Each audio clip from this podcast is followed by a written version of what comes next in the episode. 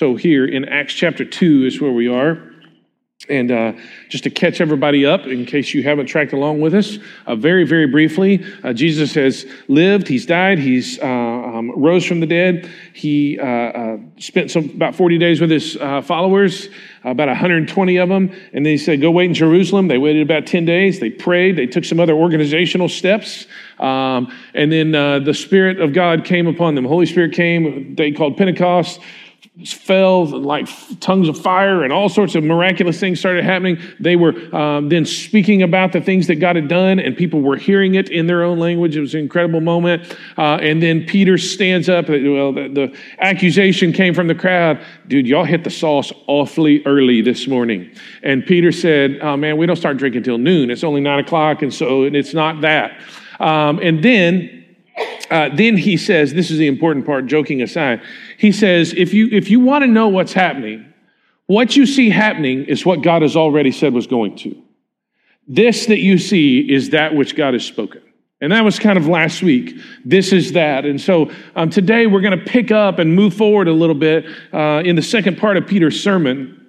Uh, because uh, in the first part, he's kind of bearing witness to the experience to say, this is what was going on, uh, and, and God had already said that it was going to happen. And now he turns the corner to begin to persuade them that this is, these are some things that have been true for a long, long time, and, and they're actually things that we want to be true. And then he makes a, a plea at the end. And so uh, today we're going to start, I'm a, just for context, I'm starting verse 22. Men of Israel, Hear these words Jesus of Nazareth, the man attested to you by God with mighty works and wonders and signs that God did through him in your midst, as you yourselves know.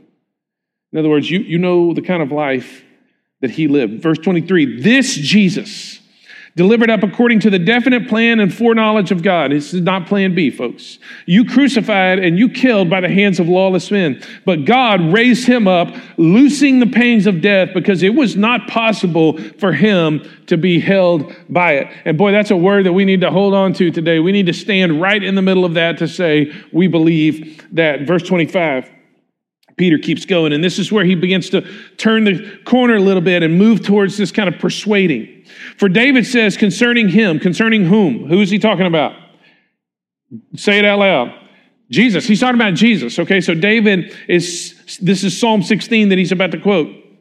He's talking about Jesus. David says concerning Jesus, I saw the Lord always before me, for he is at my right hand that I may not be shaken. Can we just pause for a second? Pause. It's not that the world doesn't shake around us, is that when we fix our eyes on God and set Him before us and He is at our right hand, we don't have to shake along with it. Your world may be going to hell in a handbasket right now. Because He is at your right hand, you don't have to go with it. Okay? Verse 26. Therefore, my heart was glad, my tongue rejoiced, my flesh also will dwell secure or in hope. For you will not abandon my soul to Hades or let your Holy One see corruption. You've made known to me the paths of life. You will make me full of gladness with your presence. And then he goes on, Brothers, I may say to you with confidence about the patriarch David that he both died and was buried, and his tomb was with us to this day. Being therefore a prophet, and knowing that God had sworn with an oath to him that he would set one of his descendants on his throne, he foresaw and spoke about the resurrection of the Christ, that he was not abandoned to Hades, nor did his flesh see corruption. That's a mouthful. Let's just pause for a second and think about it. Um, what we've said is the heart of this series is kind of two uh, uh, twofold. There's a there's a love and a dove, if you will, to the heart of this thing. And the, the, there's part of it that says, God, we want to be inwardly transformed by the Spirit of God. We want to see you work inside of us, so that we are the kind of people like Peter who would deny Him, and then about seven weeks later stand up and say, even if you kill me, this is the truth. Like, folks, that's transformation right there. I cannot stand before a little servant girl in a courtyard while the person I've been following is on trial in there. I'm going to deny him. And then Peter's like, hey, let me tell you about all the things that God is doing and has done. I mean, that's just two radically different people. May that be our experience too. May we, the, the day in, day out walk with Jesus, may that kind of inward transformation happen in us. And then the second part of that, that's, that's, a, that's an equal part, it's just kind of the expression, the, the outward expression of that is as we are inwardly transformed, God then moves us outward in ministry. Why do we continually point to that? Because there are so many people around us who need ministry. There are people around us who are lost. There are people around us who are hurting. There are people around us who are stuck. There are people around us who are bound up. And there are all sorts of things that are happening around us as a result of people's choices and the brokenness in our world. And God sends not some professional, not some guy with a microphone. He sends all of us outward in ministry uh, to, to bring the kind of kingdom power to bear on those situations. So, Peter, as he begins to persuade people, he starts with this guy named David, King David from the Old Testament, right? And he quotes this psalm, right? And he, he makes sure that we know that David, verse 25, David says concerning him, David is pointing to Jesus. And the essence of it goes like this. Um, uh, you, you, know that there is a, uh, boy, David was a great king, um, but he's not a great enough king to handle the kingdom that's coming. Man, you know, David was awesome. Psalmist and Goliath and all of that kind of stuff. He is not awesome enough to handle what needs to be done here in the earth. In other words, Jesus is the better David. That's what he's saying. Jesus is the better David. when he says concerning this, uh, um, and prophesies. He talks about prophecy concerning this. He's writing the Psalm, Psalm 16. Uh, uh, Peter's saying, Hey, David's writing this about Jesus. He didn't know his name, but he knew he was coming. And that's what he's about. And then he says, Well, how do, how do you know this to be the case? Because he says, Hey, listen, uh, you, you know where the tomb is of David, right? Everybody point to the tomb of David. Yeah, there it is right there, right? His bones are still in it. We know where the tomb of Jesus was, his bones are not there. And that's, that's, that's why he's the better David. That's why. So, uh, just a couple of notes on this. Um, they were longing, if you will, for a king, right? They were longing for someone to lead them.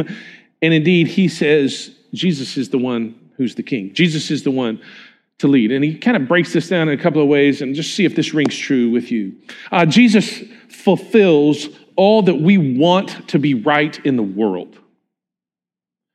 In other words, all of these kind of longings in us for virtue, all of these longings in us for morality, all of these longing and longings inside of us for hope and order and good leadership and all of these kinds of things, Jesus fulfills what we want to be right in the world. The second part, that's kind of the out there stuff, right? We want, we see some stuff out there and it's broken. So we want it to be right. The second part of that is not so much out there as it is in here. Jesus not only fulfills what we want to be right in the world, but he also fulfills um, the deepest longings of our souls. So things for uh, uh, uh, passion and a purpose and a significance and a satisfaction and a story that's big enough to live in. Jesus fulfills those longings. Again, I just point to these guys wanted a king, and Peter goes, David was a great king, there's a greater king. He wasn't great enough. There's a greater king, and it's the Messiah, it's Jesus.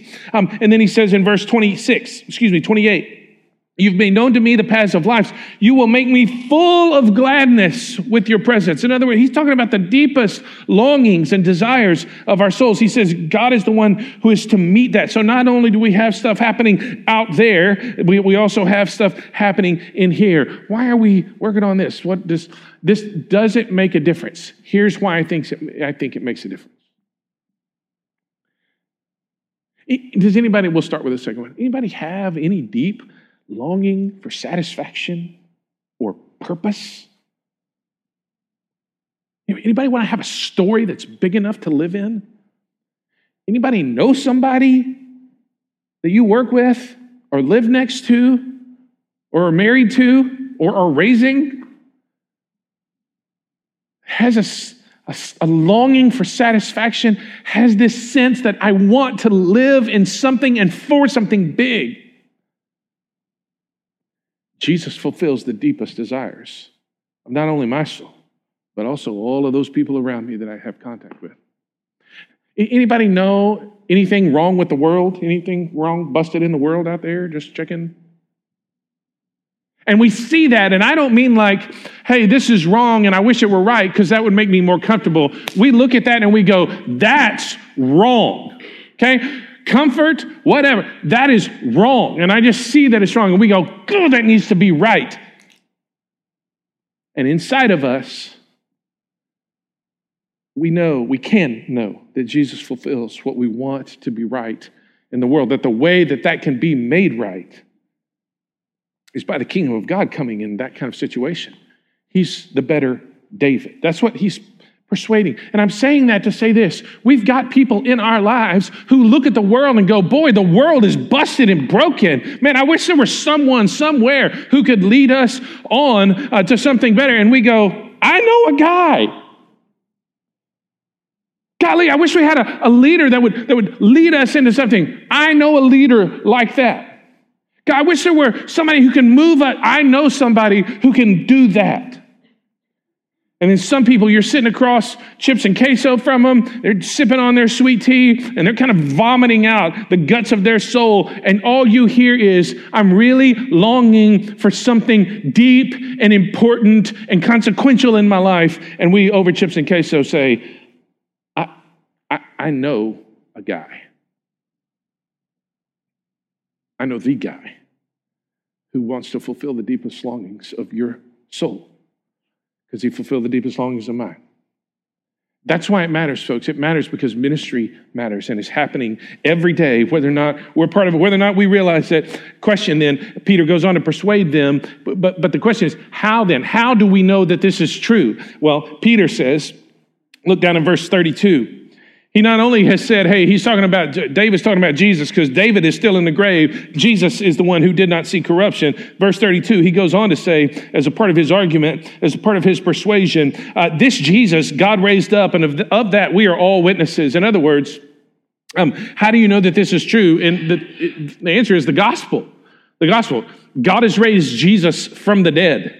That's what he's saying. And of this, we are all witnesses. Can we just put this on record? Like, let's be the people who objectively and certainly stand on that particular truth. We believe that Jesus has been raised from the dead by the power of God. And he says, of this, we are all witnesses. He just steps right into that. He's not trying to argue anybody into the kingdom. He's just announcing this as fact. How do we know? How do we know that Jesus is better than David? God raised Jesus from the dead. Secondly, he says in verse 33 being therefore exalted at the right hand of God, and having uh, received from the Father the promise of the Holy Spirit, He's poured out this that you yourselves are seeing and hearing. In other words, God has kept His promise of sending the Spirit. How do we know this? God raised Him from the dead, raised Jesus from the dead. And secondly, He has kept His promise about the Spirit. That's what He says. That's an important thing. Hey, I'm going to rise from the dead. I'm going to ascend to the Father, be at his right hand, and then he's going to send the promise of the Spirit. He's going and that's exactly what he has done. And then lastly, verse 34 For David did not ascend into the heavens, but he himself says, The Lord said to my Lord, Sit at my right hand until I make your enemies your footstool. Let all the house of Israel therefore know for certain that God has made him, Jesus, both Lord and Christ, this Jesus whom you crucified. How do you know this is true? How do you know that Jesus is the better David? God has raised him from the dead. He has kept his promise of the Spirit. And now we see God has declared King Jesus is the Lord. He is the one who is in charge. He is the one who is clearly in charge. That's what he says. He is both the Lord and the Christ, the one who is the Messiah, the one who is reigning right now. And he steps into that. Can we just now pause for this side note? Peter's a fisherman, right? I mean, like, not a professional. He didn't have a seminary degree. Like, he just, he fished. 50 days or so beforehand, he had denied Jesus. So it's not like he doesn't come with baggage. I'm saying that to say this Peter is not uniquely smooth in his presentation. Like, he's not just, well, let me tell you. That's not him. You know what he is, though? He's certain. I say that, church family, because there are times when I, I know this doesn't happen to you, there are times when I get into a conversation with someone about spiritual things, things that really, really matter. And I start thinking to myself, self, you better say this right or it's going to screw up bad, right? I, I, I, don't stutter. Just, just. Peter's not smooth, folks, but he is certain. And, and the reception that, that uh, uh, these people had was not based on his smooth and cool presentation.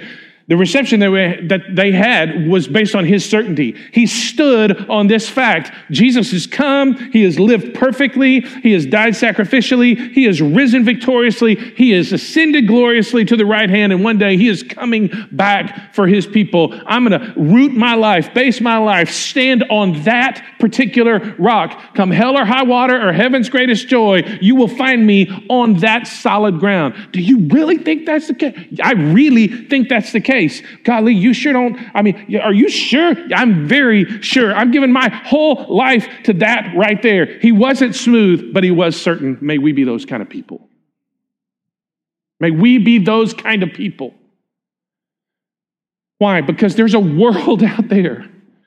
Let's just talk about our world. We've used this little um, thing before from Galveston Bay. We call it the four B's. From Galveston Bay to Brazoria County from Beltway 8 down to the beach, Galveston. Everybody in their mind got that geography? 500,000 people as of 2010 in that geography. Whose geography is that, folks? That's our geography. We're dead smack in the middle of it.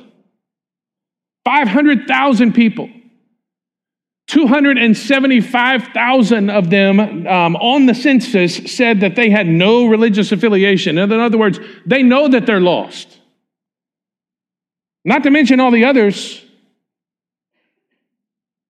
We're hundreds of thousands of people need a, a, a group of people who are so certain about some things that they are willing to give their lives for those things. Yes, be willing to die for it. Oh, yes, yes, yes. That, that's actually the easy part. Let's be willing to live for that. That kind of certainty. Not, he's not persuading them with some slick presentation. He's persuading them with his certainty. I know Jesus has come, he has lived, he has died, he has come back from the dead, he is at the right hand of God, he has sent the Spirit, and I'm telling you, I'm standing here just as clear as I can, trying to say, these are the facts that I know to be true. We need to be that certain to convince folks out there, to persuade those kind of people.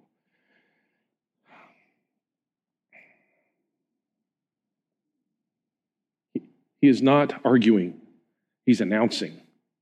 And I think that makes a lot of difference. So, just moving ahead here in the text, verse 37. Now, when they heard this, they were cut to the heart and they said to Peter and the rest of the apostles, Brothers, what shall we do? What shall we do? So, what, what was the response? The response was they were cut to the heart. Why? Because God had so overwhelmed them by the Spirit of God, so um, pierced them with the truth and the certainty of the gospel and the objective, clear uh, picture of what Jesus had done that they were pierced and they said, Oh, we've got to do something. We just know that there has to be a fundamental shift of allegiance in our lives because in light of this, everything else, everything else changes. Brothers, what are we going to do? We get pierced. We get pierced to the heart. Um, I say that to just take note that there's a there's a um, maybe a line of thinking about Christianity that sees it as the world's best add on to the life that you really want to live. It's the secret in the secret sauce. Uh, you know, here I am. I'm a, you know, kind of midlife here. Not sure about my purpose. I think I'll just take up Christianity, like I'm going to take up golf or you know what I mean. Like one of my favorite authors and pastors Martyn Lloyd-Jones says this Christianity is not something that you take up, Christianity is something that takes you up. And that's what happened. They were pierced to the heart. They were pierced to the heart. And they, they just knew that something had to change. There, there had to be a transformation. So, Peter, after we were, brothers, what are, we, what are we supposed to do here? Verse 37, verse 38 now. Peter responds to them and says this Peter said, Repent and be baptized, every one of you in the name of Jesus Christ for the forgiveness of your sins, you will receive the gift of the Holy Spirit. For, verse 39 For the promise is for you, for your children, for all who are far off, everyone whom the Lord calls to himself. He says these four things. This, this is where he's already laid out the persuasive case, right? Certainty is where he's standing. And now he turns, brothers, what are we supposed to do? And his heart just begins to beat. And in his words, you kind of hear this, oh, please, please, out of all the things that you want to do, do these things. Like out of all the things that you could do, please do this. And he starts with repent. Repent. What does repent mean? Good Bible word. Literally, the, probably the best translation coming from the Greek, uh, which is the New Testament was written in, into the uh, English, would be something like change your thinking, to change your mind. But it's more than just change your mind. Oh, I want to go here instead of here. No, no, no. It's a more like I need to rethink my thinking in light of this. In light of what I know to be true now, I need to rethink my thinking. That's what repentance means. I, I, once was thinking like this, and now I can see that, boy, that was a terrible way to be thinking. I need to think completely differently. I once see or thought Jesus was just a nice guy. Now I see that he has died for my sins. Then what needs to change in light of that? Well, a lot. Uh, so I'm going to start thinking differently. I once see that, hey, maybe I can run my own life. This is the way that I was thinking. But man, that's a self destructive path that even if it's growing flowers, it's still a self destructive path. It can be pretty and still deadly. And now, in light of what Jesus has said and what he has done for me, I need to rethink my thinking in light of this. The easiest illustration, maybe if you've been around church, you've seen it a lot, where you're kind of going down a particular way and then all of a sudden you realize this is a terrible way to be going. And so you repent, you turn away from that and you turn towards something. It's not just a matter of turning away from one thing and then just standing still. It's that there's a fundamental shift. Previously, I'm allied to myself and myself alone, or some idol that I've erected, or some person that I'm chasing, or some cause. And now my heart has shifted. I've been pierced to the heart, and the fundamental change in me says, now my allegiance is to Jesus. No longer walking this path. Now I'm walking to Him and with Him. I'm turning from that to Him. That's, that's what repentance means to rethink your thinking in light of what, um, in light of who God is, in light of what Jesus has done. A new allegiance, a new surrender, if you will. Why do you, why don't we, why are we belaboring this a little bit? Uh, because there's a strain of teaching, um, particularly in the Western church, that wants to give you uh, just enough Jesus uh, to make sure that you're okay. Here's the thing Jesus is the Lord of all, not the Lord of just enough, right? And so you can't have just part of Jesus, like you can't just get part of him. It's not how this works, right? He's not the flu shot where you can be protected from 28% or whatever effective it is this year, 0%, whatever it is. He's not just some little inoculation, right? Okay. You can't have Jesus for his benefits and not have him for his leadership. You can't have him uh, for, for the things that he wants to do for you and not have for the things that you don't necessarily want him to do for you. You can't have him as Christ, the Messiah, the Savior, and also not have him as Lord. It's not, you don't get to divide up Jesus and pick and choose which parts you want. He is not a buffet. Rethink your thinking in light of who he really is. Secondly, he says in verse 8, repent and then be baptized, every one of you in the name of Jesus. What is baptism about? Baptism is the outward symbol of this inward allegiance that we have, okay? It's this outward symbol of this inward allegiance. If you've seen people get baptized up here, um, what, what is it? What, is, what do we do? We take somebody, we stick them down in the water, we count to 10. No, we don't really do that. We don't really. We stick them down in the water and come back up. And um, we, we do it for a couple of different reasons. One is for the church, because it's a reminder for us as the church that what?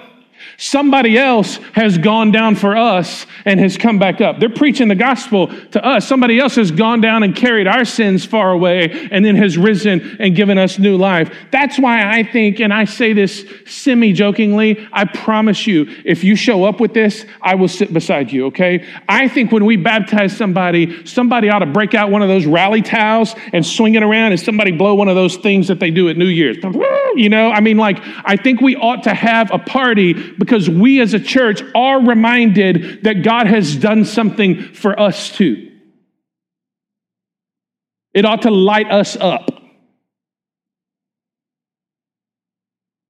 We do it for the person in the water because Jesus said to, and they're being obedient, but it's also a, for them, it's their testimony hey, my old person has died.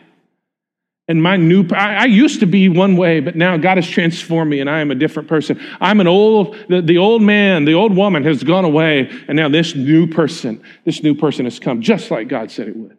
An outward sign of inward allegiance. Now, uh, just for one second here, pause. Some people read verse 38 uh, repent, be baptized, every one of you, in the name of Jesus Christ for the forgiveness of your sins. They think the for the forgiveness of your sins goes with the baptism. Can we be clear here? That's not what happens. That is not what this text says. You do not need to be baptized to be forgiven. Peter himself, in 1 Peter chapter 3, will say, uh, uh, baptism now saves you, not the washing of water, excuse me, not the washing away of dirt with water. In other words, not the physical act, but the appeal to God for a good conscience. He's not talking about a, a baptism that is actually forgive. I mean, all that all that would be is, golly, we dunk everybody, right? I mean, like we go, oh, forgiven, oh, forgiven, oh, forgiven. No, no, no. The, the blood of Jesus does what water could never do. So let's not mistake it. Let's not mistake it. It's an inward, excuse me, an outward sign of the inward allegiance that is ours. Now, so I, I want to say that um, it is not necessary for salvation. If you've been taught that, let's just be free from that. Be free from that. It is not necessary for salvation. However, it is necessary um, in, in, terms of uh, identifying with what Jesus has done and identifying with his people. I would just say this thing because uh, I want to elevate the importance of baptism to this level, this level, not above where it needs to be, but to this level. There is one, one person in the New Testament who was a believer and a follower of Jesus who was not baptized. The thief on the cross. That's it. Just one. I say that to say this if you've been struggling, some of you come from different faith backgrounds, man, we would love to talk to you about why this is such an important thing, why this is a, a, a crucial part of who we are as a church family, why, why we do this in this way. So if you jot on the tear off portion of your bulletin or just write a note, send an email, whatever, we'd love to have that conversation with you because we believe it is that important. It's a, it's a obedience thing and it's a symbol thing and it's, a, it's uh, right here in the text. Peter is very clear about it. Repent, be baptized. Okay. Um, just one more, one more comment, one more. It doesn't cost us much in the church in the West to be baptized. There are other places in the world where our brothers and sisters in Christ, they get baptized and then they are under officially under death warrants. It doesn't cost us very much.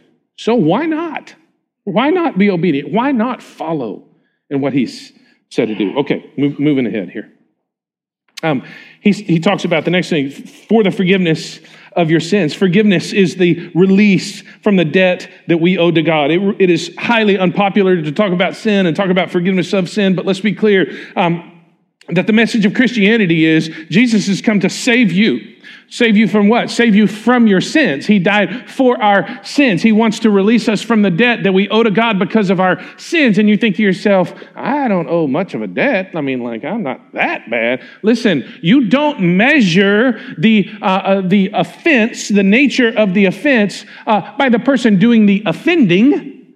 You measure the nature of the offense by the person who's been offended.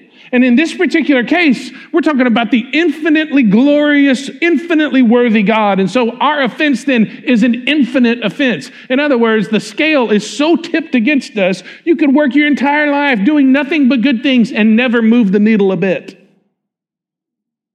Forgiveness says, I'm not only going to even that out for you, but because of Jesus, I'm going to tip it in your favor and I'm going to call you a son or a daughter. That's, that's, that's what forgiveness is about being free from the debt that you and I have, but also um, living in right relationship uh, with Him. And lastly, he says, Repent, be baptized, every one of you, in the name of Jesus, for the forgiveness of your sins. You will receive the gift of the Holy Spirit. In other words, the Spirit is the down payment for you and for me for all that is to come. All the things that, are, that God is going to do, will do in the future.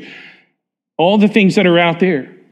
It's, he's the down payment for us to come. He is our guarantee as He takes ownership of our lives so that we are filled with Him and we are under His influence.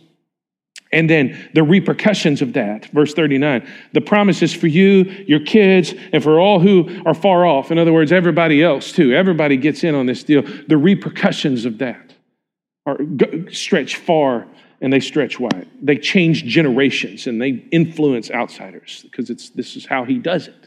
This is how he does it. Verse 40.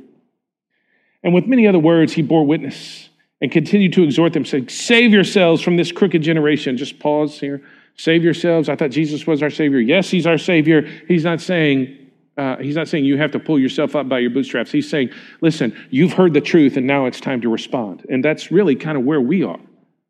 You've heard the truth and now it's time to respond. Do you need to turn from your sin, re- repent? Do you need to rethink your thinking in light of who He is? Do you need to make a commitment um, to be baptized and to follow Him in that way? Do you need to live in the forgiveness uh, that He has purchased for you and then extend that to others? Do you need to get in step with the Spirit somehow? He's told you to do something, commanded you to do something, shown you something you should be doing right now, and you're like, I- I'm not so sure. You've heard what he said, and now it's your turn to respond. What happened at Peter's, in Peter's case, verse 41? So those who received his word were baptized. And they were added that day about 3,000 souls. Uh, that's a pretty good day at church, if you ask me. I don't know about you, but it's a pretty good sermon. I mean, way better than the one you're hearing right now. I put that before you to say God can work miraculous effects when people do what he tells them to do. So for you, you're here this morning. Do you need to turn? Do you need to rethink your thinking in light of who he is and what he's done? Do you need to take a step to identify with his people um, and, and, in the ways that he said uh, are important, like baptism? Do you need to experience and live in forgiveness and then extend it? Do you need to um, do something that the Spirit has said? I, it fits every one of us in here in some manner. So the question is, what then will we do in response? Let me pray, and then we'll sing one song. Um, if you need to go ahead and get your stuff settled, feel free to do that, but just have a moment of quiet here.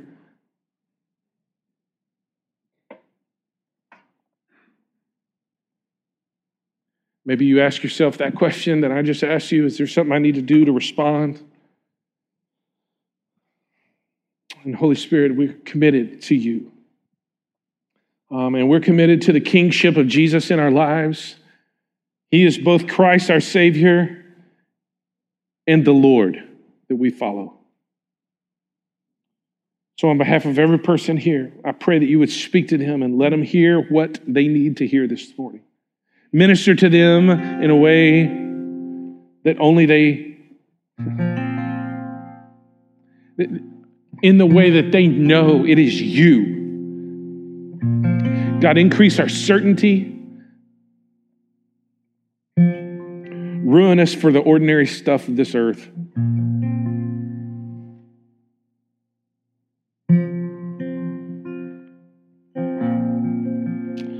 Thanks for this gathering this morning, and thank you for your word. Would you continue to speak and minister? And we ask this in Christ's name. Amen.